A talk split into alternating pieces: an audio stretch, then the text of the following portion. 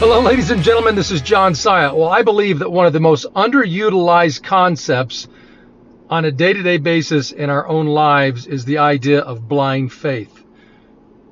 What I mean by that is just simply believing in things despite seeing them or knowing it for absolute fact.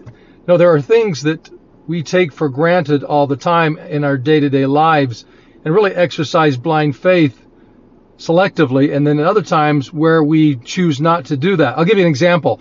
So uh, when you go to the doctor, you think about it. How many times, whether you went to a, foot doctor or a back doctor or uh, a um, an internist or uh, a neurosurgeon, whatever type of doctor you went to, I challenge you to think about the time that when you went to see that doctor and the doctor suggested based upon the challenge that you had that you needed to have surgery that you asked the doctor to see their license. Did you ask them to see their diploma. That you asked them to see their um, their grades their their transcripts from from uh, medical school.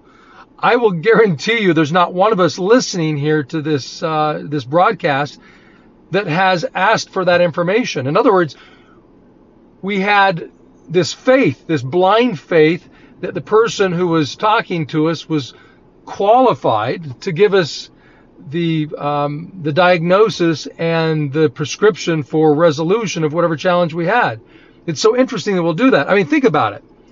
When was the last time you got on a plane and poked your head into the cockpit and asked the pilot, "How long have you been flying and where did you get your uh, license?"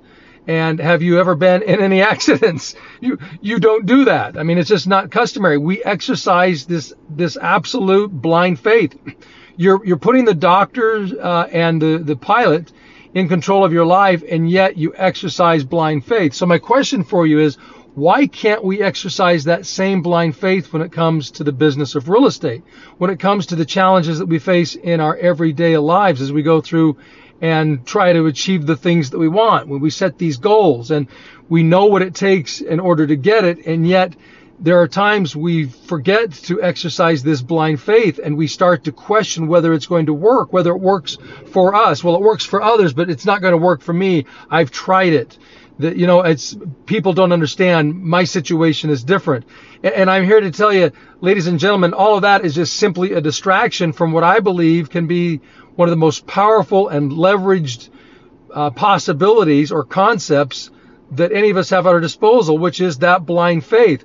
So I just want you to think about whatever your goals are, whatever things that you say that you want to achieve that are difficult or seem so impossible, to really just say, if I exercise blind faith, the same level of blind faith that I exercise when I go see a doctor or when I get on a plane, that if I did the same thing and just simply assumed that it was all going to work out, what could I accomplish? Ladies and gentlemen, I'm telling you, you would blow your mind in terms of what you could accomplish, the things that you would do if you exercised that level of faith, of blind faith.